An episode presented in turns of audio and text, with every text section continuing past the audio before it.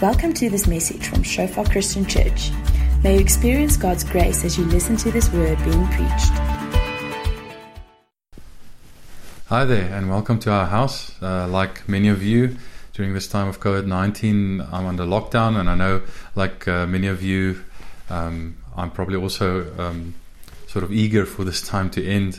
I think for, for many of us, these last couple of weeks have been the longest few years in our lives, or at least felt that way. And um, but the good news is we're going to get through this.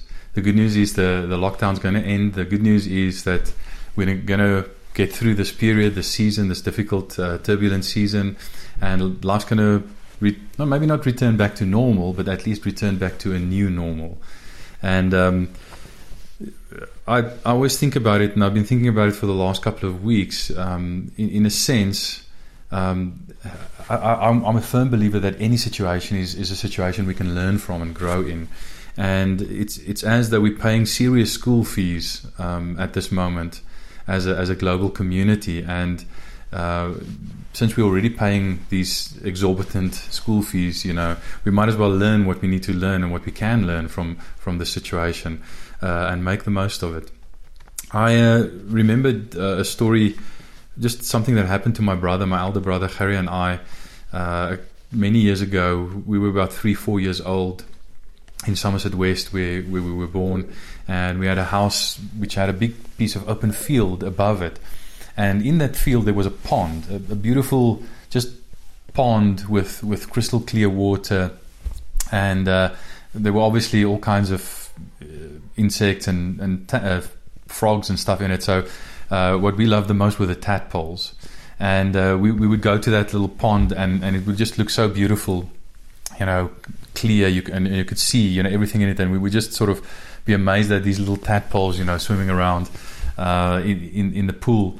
Uh, and um, you know, obviously, eventually our, our sort of amazement uh, and enjoyment went over into action, and we, we, we, we, would jump into the pool and start chasing the tadpoles, and all of a sudden, all the, this mud uh, you know, we, would stir up all the mud at the bottom of the pool. Uh, and within a you know couple of seconds, the whole pool would, would, be muddy, and we wouldn't be able to see any tadpoles anymore. And we were like, you know, where where where, where did all of this come from? Uh, it looked so clear, and to our little three, four year old eyes, you know, it was a clear pond. And then all of a sudden, when we jumped into it and started stomping around in it, the, the mud rose up and the water became all muddy and murky, and we couldn't see anymore. And I think uh, for many people, Uh, sort of this time is like that. You know, these turbulent times, what happens is it stirs up things that, you know, we maybe we didn't know were there, and sometimes we'd forgotten were there. And, and, and everything becomes murky and, and, and muddy, and, and we can't see so clearly anymore. And we start always start seeing things that, that we forgot were there, and, and, and we start realizing, oh, it's, it, it is there, you know. And I think for many people, it's been an experience of, especially in the West, we, have had sort of a peace to our lives. But what has happened in this last uh, couple of weeks and months is these turbulent times have have stirred up all kinds of fears and anxieties and troubles, and we've realized that the peace that we had wasn't as robust, um, wasn't as lasting as we thought it was. It, it was a it was a, a fragile peace. And uh, in the passage I want to read for us today, Jesus talks about peace, but it's a different kind of peace. It's not a fragile peace, it's a lasting peace. And um, I think it's it's a message that we need to to hear. So I'm going to read for us from John 20, verse 19 to 23. Uh, John was an eyewitness. Uh, he lived in Jerusalem, and he, w- he, was an eyewitness who was very close to Jesus, uh, dearly loved by Jesus, uh, and, and and this is part of his eyewitness account that he tells us. Uh, and it says in John 20, verse 19, on the evening of that first day of the week, when the disciples were together, with the doors locked for fear of the Jew, Jewish leaders, Jesus came and stood among them and said, Peace be with you. After he said this, he showed them his hands and his side. And the disciples were overjoyed when they saw the Lord. Again, Jesus said, Peace be with you. As the Father has sent me, I am sending you. And with that, he breathed on them and said, Receive the Holy Spirit. If you forgive anyone's sins, their sins are forgiven. If you do not forgive them, they are not forgiven. And and the situation here is Jesus was crucified um, and buried er- earlier in that week, and and this is that that uh, the text says that first day of the week. In other words, um, it was it was the, the Sunday on which Jesus actually rose from the dead, and the, the disciples had already heard the accounts from Mary Magdalene, who had been to the and, and the other women who had been to the um, tomb and found it empty earlier the day.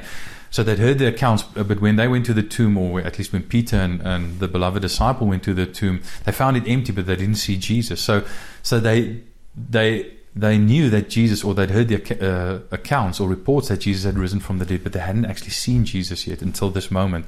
And then Jesus comes um, while they're behind closed doors, and he comes and reveals himself to them. And, and I always think it's um, a very appropriate scripture for now because, in a sense, just like we're under lockdown at this moment, the, the disciples were under lockdown, obviously for different reasons. Um, but but also for fear. Um, they were they were afraid of the Jewish leaders, and understandably so. Uh, you can you can imagine. Um, the, the the Jewish leaders had just killed their beloved master, their, their beloved Rabbi Jesus, uh, who, whom they'd walked with for, for a couple of years before this, and um, you know fear was a natural response. You know, assuming that you know if, if if Jesus were killed, then they could be next. So fear is a natural response in this in this situation, but fear is no no way to live. Um, so often, I mean, fear fear in a sense is a is a good response that that help that helps us to to do self preservation. You know, if you see something dangerous, you want to withdraw from it. You want to protect yourself from it. So so there's nothing wrong with fear per se, but fear is no way to live. Uh, there are always ch- uh, threats in this world. There are always dangers in this world, and if we are not careful, we can live in a constant, perpetual state of fear. Um, and uh, th- they were experiencing that, that fear, and, and, and, very understandably so. One thing I, I, I read, um, it says, when the disciples were together, and I thought to myself when I read that, at least they got that right. at least they were together, you know, and, and they weren't isolating themselves. I think in some senses we're um, in a bit more difficult situation where we have to self isolate uh, but we can't even, in most cases, self isolate together like the disciples could. Uh, we, we have to do it separately in many cases. But, um, you know, we can at least in this time try and stay in contact. At least we have uh, the internet, we, ha- we have all kinds of ways, you know, WhatsApp or, or Zoom, um, online platforms with which we can still connect. And I want to encourage you, let's, let's even though we have to self isolate, let's at least stay in contact with one another. Let's le- at least, in a sense, do it together. Uh, so that we sort of, as far as we can, maintain that sense of community and togetherness in this. And uh, so, in, in many ways, the, the situation corresponds to ours. And, and I think Jesus speaking peace to them, and, and a, not a fragile peace, but a robust, lasting peace. Um, that's a peace that we also need. I think many of ours, in many of our cases, our peace has been shown up as being much more fragile than we realize. And we need Jesus to come and speak a new peace to us, a robust peace, a lasting peace. Uh, a peace that is not dependent on circumstances, a, a peace that doesn't come from circumstances, and therefore that circumstances cannot take away. Um, because there will always be threats in the world. I mean, now it's cor- the coronavirus, um, but there will always be other things that um, that threaten our peace and we need to to have the Lord's peace. So, so I just want to discuss um, this text uh, just under four headings. Uh, I just want to look at the kind of peace that Jesus gives, the basis for, of the peace that He gives, the purpose of the peace that He gives, and then the power behind the peace that He gives. Um, let me just pray for us before I start sharing. Father, we just want to thank you for this time that we can spend together in your word. Thank you, Jesus, that, Lord, it's still true that where we gather, you gather. Just like with the disciples, Lord, you came to them. Likewise, you come to us. And thank you, Lord, that even though we are, Lord, geographically separated from one another, Lord, uh, and, and we're only meeting virtually, Lord, that you are still with us. Lord, that, that, that you are still, that you still come, that, that spiritually we, we are together because there's no distance in the spirit and that, and that spiritually you still come to us and gather with us, even as you promised in your word in Matthew 18, where two or three are gathered in my name, even if that gathering is not, is, is not a physical gathering, but a virtual gathering. Thank you that you are still in our midst, that you are with us, and that we can experience you just like the, the disciples did on that first day of the week. In Jesus' name. Amen. Um, so let's let's start by looking at, at, the kind of peace that Jesus offers. And, and like I said, Jesus came to them, and, and, and I really do believe it's still true that where Jesus gathers where we gather.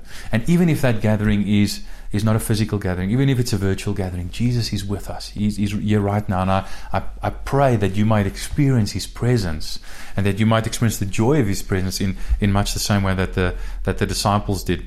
So Jesus came to them, and, and an interesting thing, and, and this is, I, I think, maybe it wasn't one of the things that at that stage gave them peace, but maybe thinking back on it, it would have given them peace. Jesus came to them even though the doors were locked. In other words, he walked through a wall or something to get to them. Uh, and and when you th- maybe at that stage it would have actually increased their anxiety and their fear. But I think thinking back on it, they would have thought, hmm, you know, the guy walks through walls, he's on our side, and and that brings peace. Um, but this this whole theme of peace is an important theme in John's gospel. And in John 14, verse 27, let me just read that uh, for us. He, uh, he says, Peace I leave with you, my peace I give to you. Not, I do not give you as the world gives. Do not let your hearts be troubled and do not be afraid. Just notice there at the end he says, Do not let your hearts be troubled, do not be afraid. In other words, he's, he's saying it's as though he's saying you take responsibility for it.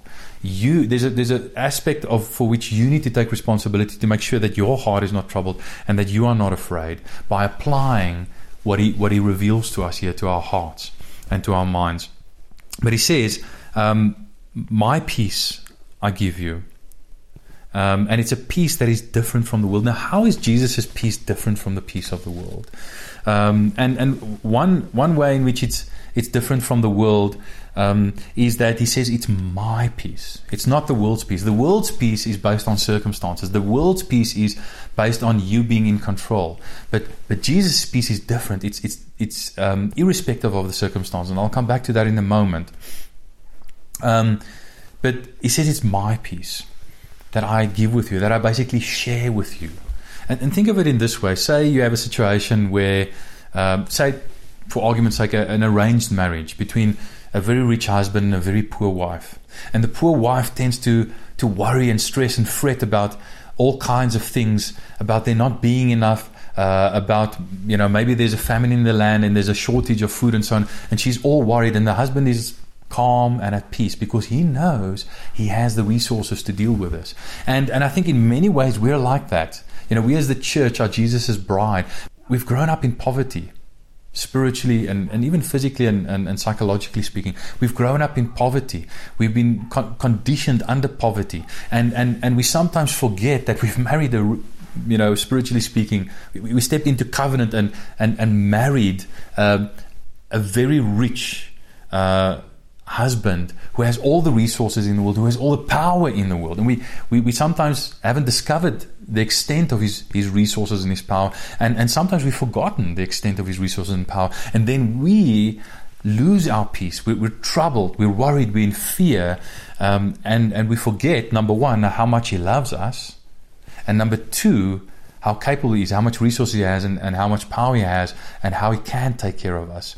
Um, but that is what he's saying. He's saying, Look at me. I know you're worried because there are certain things you don't know and there are certain things you have forgotten. But look at me. I'm at peace. My peace, my confidence, my boldness, I share with you. Um, receive my peace. So it's Jesus' peace. And then, um, you know, it, it, um, it, says in another verse uh, that also speaks about peace uh, and just shows us that, that theme of peace running through the gospel. In, in John 16, verse 33, it says, I've told you these things so that, you, so that in me you may have peace. In this world you will have trouble, but take heart, I have overcome the world. Said, I've told you these things that in me you may have peace. And, and, and, and once again, that, notice that, that the peace is for those who are in Him. In other words, those who are in covenant with Him. So the, those who have stepped into a marriage like covenant uh, with Jesus and, and, and given them themselves to Him in, in, in, covenant. But He says, These things I've spoken to you. Um, in other words, Jesus' word, what He says to us, that's what's give, what, what, part of what gives us peace. His promises to us, His commitments to us, His word to us, um, that's what gives us peace. Uh, and, and we need to go back to His Word. We need to go back to Scripture. We, we don't have Jesus physically with us, but through His Word, we still have the living Jesus with us, the Word of God, um, who became flesh. And, and, and He can still speak to us, just like He could speak to the disciples in, in uh, maybe in a slightly different way, um, but He can still in a very real way speak to us, speak His words to us, and, his, and as we read His words, as we hear His words, and as, as the Spirit applies it to our hearts, it can give us peace too. But we need to go to those promises, those assurances, and we need to receive them for ourselves. We need to remember them. We need to remind ourselves of them. One of the most precious promises in this gospel to me is where Jesus says, I am the Father, we hold you in the palm of our hands. My Father is greater than anyone. In other words, those hands that are holding you in uh, safely, um, those are the most powerful hands, not only in the universe, but, but anywhere, even outside the universe. Nothing can pluck you from my hands. Nothing can pluck you from my Father's hands. And, and, and when I read that, and when I start meditating on it, and when I start applying it to my heart, it gives me peace. And we need to do that. We need to know that it's Jesus' words, as it, what, what, he, what he speaks to us, that is, is part of what gives us peace. Then also, he says, in this world you will have tribulation, you will have trouble. Uh, in other words, trouble is guaranteed. Jesus doesn't, being in Christ doesn't exempt us from trouble and tribulation. In fact, Jesus guarantees we will have trouble. This is a troubled world. It's a broken world, full of oppression, full of sin, full of brokenness, full of cruelty full of death, full of disease, full of all of the bad things that take our peace, that steal our peace. And Jesus says, You will have trouble. Guaranteed, you will have trouble. But in the midst of the trouble, you will also have peace because I have overcome the world, he says. I've overcome this world. Uh, C.S. Lewis, in, uh, in, in, his um, essay uh, on living in an atomic age, and I, and I encourage you to read it. Um, yeah, you, I'm sure you'll be able to find it online somewhere uh, he says this world is a sinking ship. And times like this, just like uh, for, for C.S. Lewis and his generation, the Second World War and uh, you know the the atomic age uh, that started there, remind him that this world is a sinking ship. It's broken, and uh, times like this with the coronavirus remind us of the same thing. Something that we've once again forgotten, but has been true all along. This is a this world is a sinking ship, but Jesus says I've overcome this world. In this world, you will have trouble, but I have overcome this world. And, and it's, it, we know the end of the story. We know how the story ends, and we're on the right side. If we're on Jesus' side, we're on the winning side. We're on the side that overcomes. And that should give us peace as well. And then finally, like I mentioned before, just to reiterate, um, the peace that Jesus gives, his peace, is a peace despite circumstances. It's not a peace based on circumstances. It's not a peace that our circumstances are favorable, therefore we have peace. Because th- then, our circum- then our peace can be taken away when our circumstances change. But it's a peace that is despite circumstances. It says, even though you have trouble in this world, you can have peace in me because I've overcome this world. Um, Jesus doesn't come to them and say, Peace be with you, because, you know, voila, you know, I've solved all your problems. I've removed all the threats to you. You know, those Jewish leaders that killed me and that, that maybe want to kill you and persecute you, I've dealt with them, they removed. Jesus hasn't change their circumstances at all. And yet, despite the fact that their circumstances are, are exactly the same, Jesus says to them, Peace be with you. In other words, it's, it's, it's not a peace that's the absence of trouble or the absence of conflict, but peace in the midst of trouble or conflict. I heard the story once of two painters, two very well known and famous painters, very good painters, who were commissioned to paint, uh, to do a painting on the theme of peace. And one of them drew this beautiful landscape with um, tranquil river flowing by, uh, with huge, beautiful, majestic mountains, uh, and, a, and, a, peaceful forest. Uh, just this, this, this landscape that just to him epitomized peace. You know, no trouble, no, uh, you know, no conflict, nothing like that.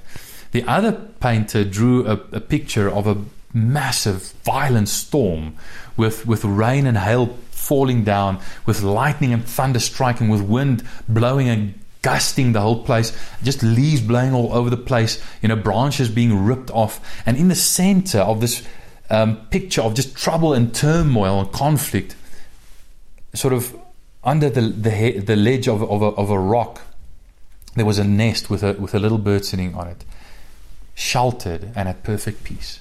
And and you know when they put up these these paintings on display, the second painting where, where it was peace in the midst of trouble was actually the one that really gripped people's heart, that really touched people's heart, and that really moved people who came to look at the paintings the most, by far the most.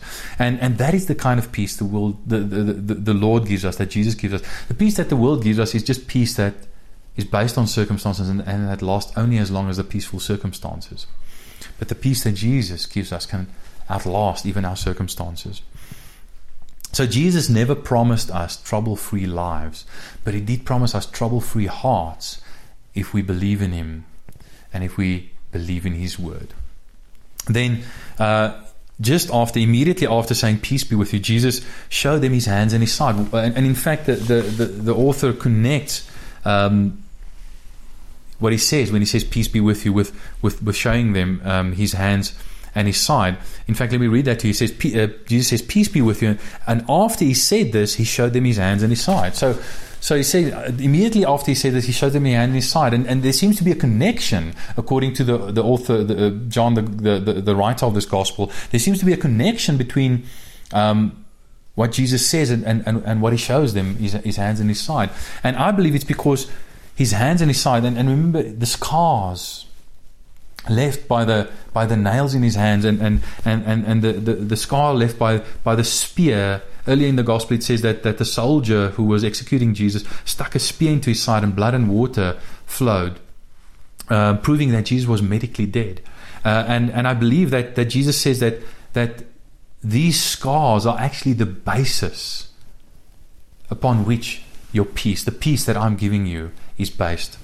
Um, so let's just look at that for a moment um, Jesus is basically saying to them, by showing them these scars that actually killed him, and he's saying to them, number one, even if your worst fears come true, and these Jewish leaders did to do to you what they did to me, you can still have peace because here I am. They did their worst to me, and here I am, still alive.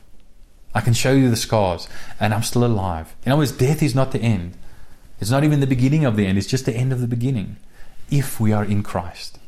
And, and, and, and that's the first thing that, that those scars are saying to him. Uh, the second thing is, it's interesting. And I just want you to notice at the end of, of those verses, Jesus says, if, if you forgive anyone's sins, they are forgiven. So he, talks about forgiveness. Why does Jesus, in the face of physical harm, speak about forgiveness, forgiveness of sins? And, and I think the reason for that is, let me put it this way Jesus is basically saying to them, as they are facing physical harm and, and threats to their lives and physical danger, that he's presenting forgiveness as the main solution to their situation. In other words, he's, he's, basically saying to them, he's not belittling the, the danger that they face. He's not saying to them, oh, you know, you, you're just being unnecessary, you know, there's, there's no real danger. So he's not denying the danger that they face. The danger is there, it's a real danger. Just like the danger we face with the coronavirus is a real danger. Um, so Jesus is not dismissing the, the physical danger they face, but he's saying to them that's not the greatest danger. The, the, the, the conflict that you have with, uh, that we as, uh, that, that they as human ha- beings had with other human beings in leadership, Jewish leaders, that was not the main danger to their life. Um, the lack of peace that they had with, with these Jewish leaders, that was not the main lack of peace. The, their greatest need was, was for peace with God and therefore for forgiveness of sins.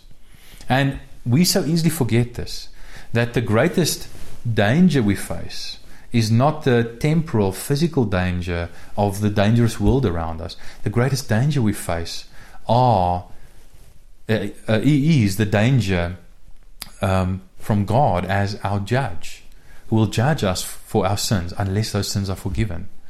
And you know, here I just want to um, make something very clear. Some people just say, okay, but yeah, you know, you believe in a God that judges, but, but I have peace by believing in a God that doesn't judge. And, and I want to respectfully beg to differ. I don't think that can actually give you peace, not if you think about it carefully. Um, I think C.S. Lewis said this uh, best. He says, um, basically, you know, if what we need is both a God who is just enough to judge sin in order to have hope for this world and peace in this world, uh, and a God at the same time who is merciful enough to forgive sins in order to have hope personally and peace personally with God. Uh, he said it in, in this way, and I'm, I think I'm paraphrasing. He says, If God doesn't judge sin, what hope is there for the world and what peace can there be in the world?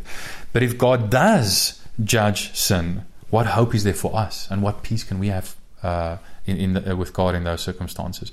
And, and I, and, I, think it's a very good point. You know, you can, if you just imagine for a moment a world in which there's no judgment, uh, and therefore uh, a world in which um, lying and stealing and murder and oppression and cruelty are just rampant because there are no consequences to it.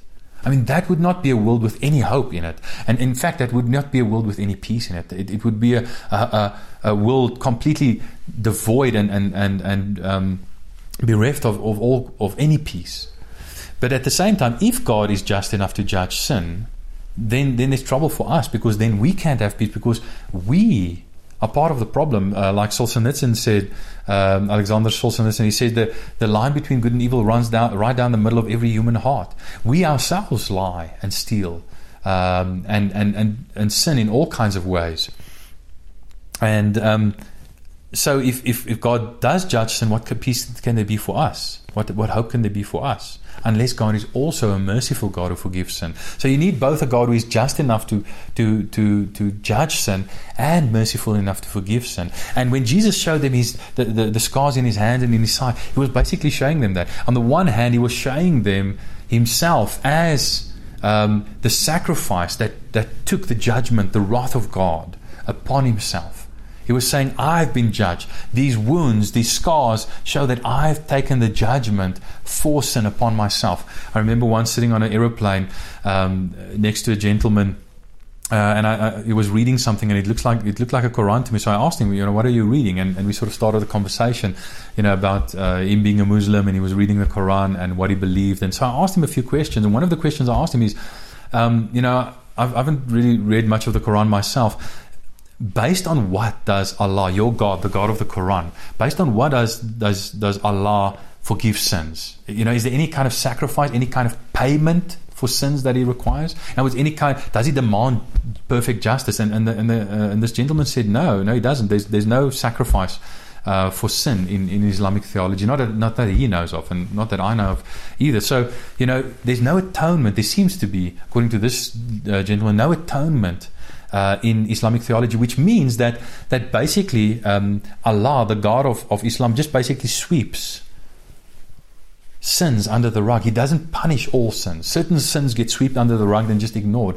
Now, the God of the Bible, Yahweh, is different from that. He will not allow any sin to go unpunished. That is how just He is. He will not sweep any sin under the rug. All sin will be punished. Either it will be punished in us or it will be punished in Christ. But all sins will be punished. There will not be one sin that will be left unpunished. That is how just He is. And, and by showing them these wounds, Jesus was saying, I took that judgment. The judgment that you deserved, I took it upon me. But He was, notice the, the sort of mirror uh, side or the flip side of, of, of, of what Jesus was showing them. He was saying them, I took that judgment. Not only that, that judgment has been executed, but it's been executed on me so that it wouldn't have to be executed on you. In other words, that shows the mercy of God. In other words, God is not only a God, just God who insists on punishing every single sin, but He's also a merciful God who comes and who takes that punishment upon Himself on behalf of those He loves and those who, who, who receive Him and who put their trust in Him.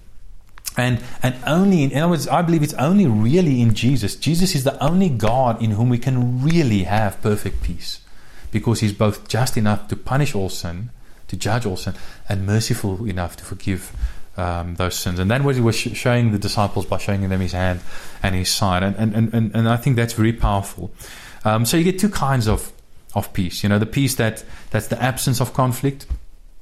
I think the, the painting of the tranquil um, scene of nature and the, the peace that's in the midst of conflict. And that's the peace that Jesus gives. And I can think of nothing that um, that produces more powerful and more lasting peace than to see mortal wounds in a risen Savior. In other words, to see deadly wounds in a, in a living Savior. And that's what they saw. And through His Word, that's what we can see. And I want, I want, I want you to, in your, uh, to, to really in your heart and to, in, in your, in your mind, in, in, in your spirit, to see Jesus holding up His hands to us and showing us, see these wounds, see this, this, this scar in my side. It killed me, but I'm alive.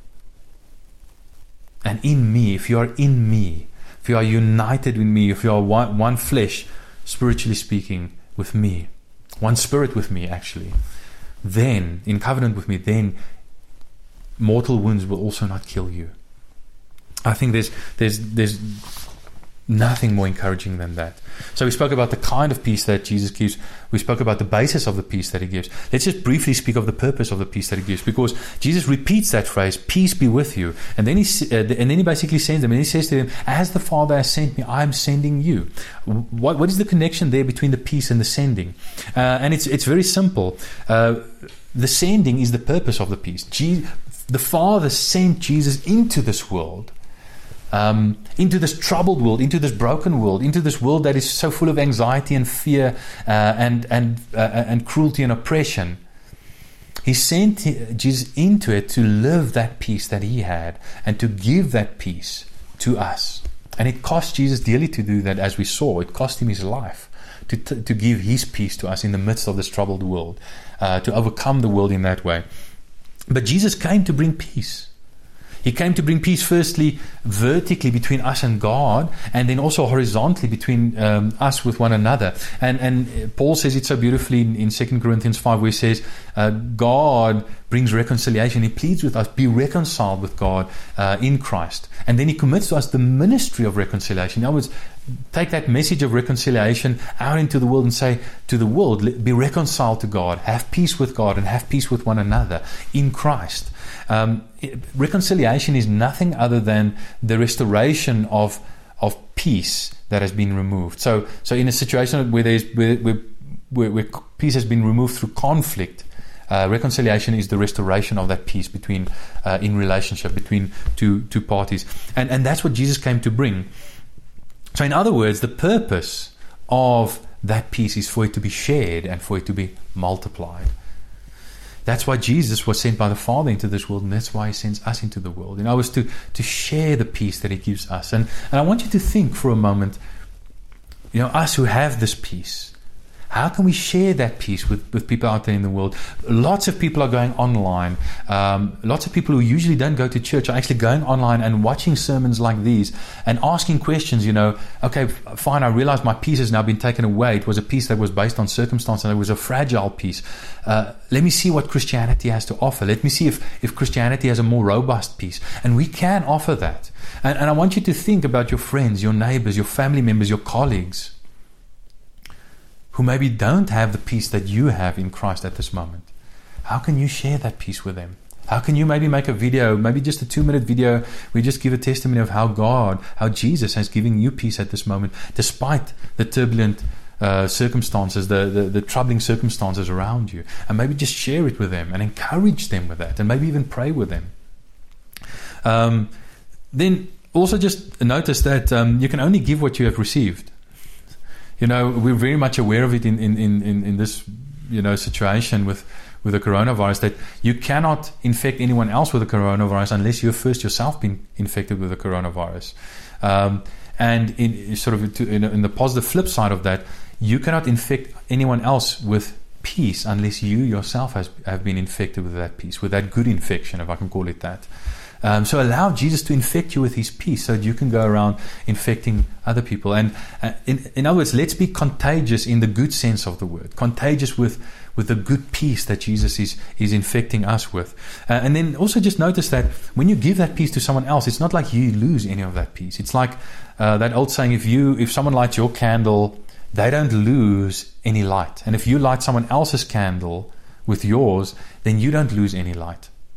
And it's the same with the peace. By giving peace, the peace that you've been given by Jesus, by giving it to others, you don't actually lose any peace. In fact, if anything, your peace increases because um, I heard a couple of weeks ago a, a beautiful saying to, to teach is to learn twice. When you teach someone else the peace that you have learned, you actually learn that peace more deeply yourself and you receive it more deeply yourself. Um, and then finally, I spoke about the kind of peace Jesus gives, um, the basis for the peace he gives, um, the purpose of the peace that he gives, and then finally the power of the peace that he gives. Uh, that's why he breathes on them and, and, speaks about the Holy Spirit. The Holy Spirit is the power behind applying this peace. But you'll notice that this peace only really kicks in properly after Pentecost, because uh, uh you know if you read the rest of, of this chapter and even uh, chapter 21 of John's Gospel, it's a bit disappointing. The disciples are disappointing. They are not as peaceful. They are not as bold. They are not as confident as you would expect them to be. Why? Um, I submit to you that uh, it's because if you read the text, John 20, verse 19 to 23, carefully, and the rest of John's gospel carefully, you'll notice that when Jesus breathes on them, this is not an actual giving of the Holy Spirit. This is a symbolic giving of the Holy Spirit. It's as it were a prophetic pre enactment of what Jesus is going to do on Pentecost. On Pentecost, he's going to breathe on his disciples and actually give them the Holy Spirit. But he's prophetically pre enacting what he's going to do on Pentecost um, on this resurrection Sunday.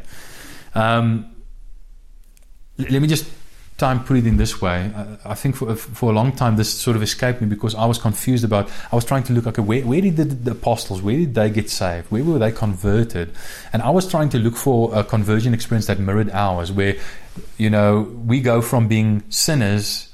Uh, to being saved. We're going from not following Jesus to following Jesus. We go from not being disciples to being disciples. Whereas they went from being saved under the old covenant to being saved under the new covenant. From already following Jesus under the old covenant, before the cross, before the giving of the Spirit and the and the blood, his blood shed on the cross, which were necessary for, for, for, for the new covenant. Remember, he says, "This is the new covenant in my blood." When he institutes the the um, the communion, so they were already following Jesus in the under the old covenant, and then they went they converted to following under the new covenant. They went from being disciples under the old covenant converted to being his disciples under the new covenant. So, so their conversion was not like Paul's conversion from being a sinner who persecuted the church and, and murdered Christians to, to being saved and, and, and planting churches. Their conversion, the conversion of the apostles who followed Jesus on earth, was, was a conversion of being saved under the old, old covenant to being saved under the new covenant.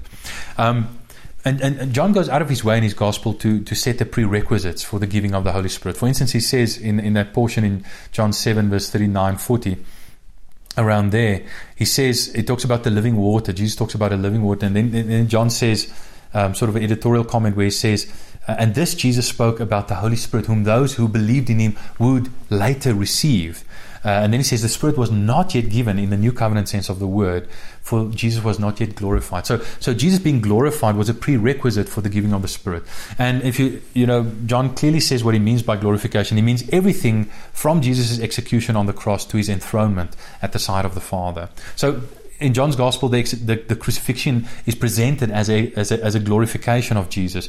But but in John 17 verse 5, for instance, Jesus prays in his high priestly prayer. Father, glorify me with the glory I had with you before the world began. In other words, Jesus' glorification is only complete when he's seated at the Father's right hand, when he's glorified with the Father. Um, and at this stage, when Jesus breathes on them, that, that was not yet complete. The second uh, prerequisite, um, apart from the glorification of Jesus, is Jesus' physical absence. He says, It's the advantage I go away, because unless I go away, unless I'm physically absent, I cannot send the other paraclete, my spiritual presence in my place. So I need to go away and then I will not bring the Spirit, but send the Spirit from the Father. So I'm going away to the Father, and then from the Father, you know, when He's glorified me in His presence, when I'm physically absent from you, I'm going to send the Spirit to you. Um, and that also, that prerequisite also has not been fulfilled. So firstly, the prerequisites for the giving of the Spirit has not been fulfilled. But then also, just in this text that we're reading, if you if you read it carefully in, in John 22, it says, And Jesus breathed on them and said, Receive the Holy Spirit. Now, notice that the order there is the wrong way around. If I want to give you a tennis ball, I'm going to say to you, Receive the tennis ball, and then I'm going to throw it to you, and you're going to catch it. Okay? I'm not going to first throw it to you, and then after you've caught it, say to you, Receive the ball. See, the, the, order there is the wrong way around. Um, if Jesus' breathing on them were their actual receiving of the Spirit, Jesus would have breathed on them and said to them, You have received the Holy Spirit. He would not have, as he does in the text, breathed on them and then commanded them to receive the Spirit. The fact that he commands them after breathing on them to receive the Holy Spirit shows us that his breathing on them was not the actual reception of the Holy Spirit, but it must be a prophetic pre enactment of what he was going to do on, on, on Pentecost. But that phrase does tell us a lot about um, the power behind Jesus' giving of the Spirit. John uses a very interesting word that's only used there once in the uh, this this once in the New Testament uh, when he says Jesus breathed on them. It's a word enephusis, and he breathed on, onto them or into them. Um, it's never used again in the in the New Testament, but it's used in the Old Testament in Ezekiel 37. That's that chapter about the dry bones, and then Ezekiel prophesies. Um, remember the breath of God uh, in Hebrew, like in Greek, the the word for for breath, wind, and spirit are the same. Um, in, in Hebrew, it's ruach and and Ezekiel prophesies to the dry bones, and, and it says, uh, "Breath of God, come and fill them." And and and and and you know the beautiful picture of of them rising up, the breath of God breathing into them, the Spirit of God basically resurrecting them into a mighty army. And Jesus is saying, when I do that, uh, it's fulfilled. It's a new covenant promise or prophecy that will be fulfilled when I pour out my spirit, when it's my breath. So Jesus is Yahweh that breathes his breath into us and resurrects us a mighty army for the Lord. And that's what he does on, on Pentecost. Um, and then also notice that the Spirit is, is basically Jesus' breath. He, the Spirit so closely represents Jesus that it's His breath. And when the Spirit is with us and in us, then Jesus is with us and in us, and we can we can have His peace. So um, in closing, I just want to say that we can, by receiving the Spirit like the apostles did on Pentecost, we can receive the same peace that they did and the same power that they did. So, even though we're in physical lockdown, let us make sure that we're not in spiritual lockdown. Yeah, even even if we have if we have lost some of our peace, if if we have discovered that that our peace actually was more fragile than we realized, um, not as, as robust and as lasting as it ought to be, then let's go to Jesus and let Him allow us to uh, let, let's allow Him to give us His peace, a much more robust, much more lasting peace that's not dependent on our circumstances, and that will not be that cannot be taken away when our circumstances change. So let us let us receive His peace in the midst of trouble. Let's um, let's see the the everlasting basis of His death and resurrection that gives us that peace.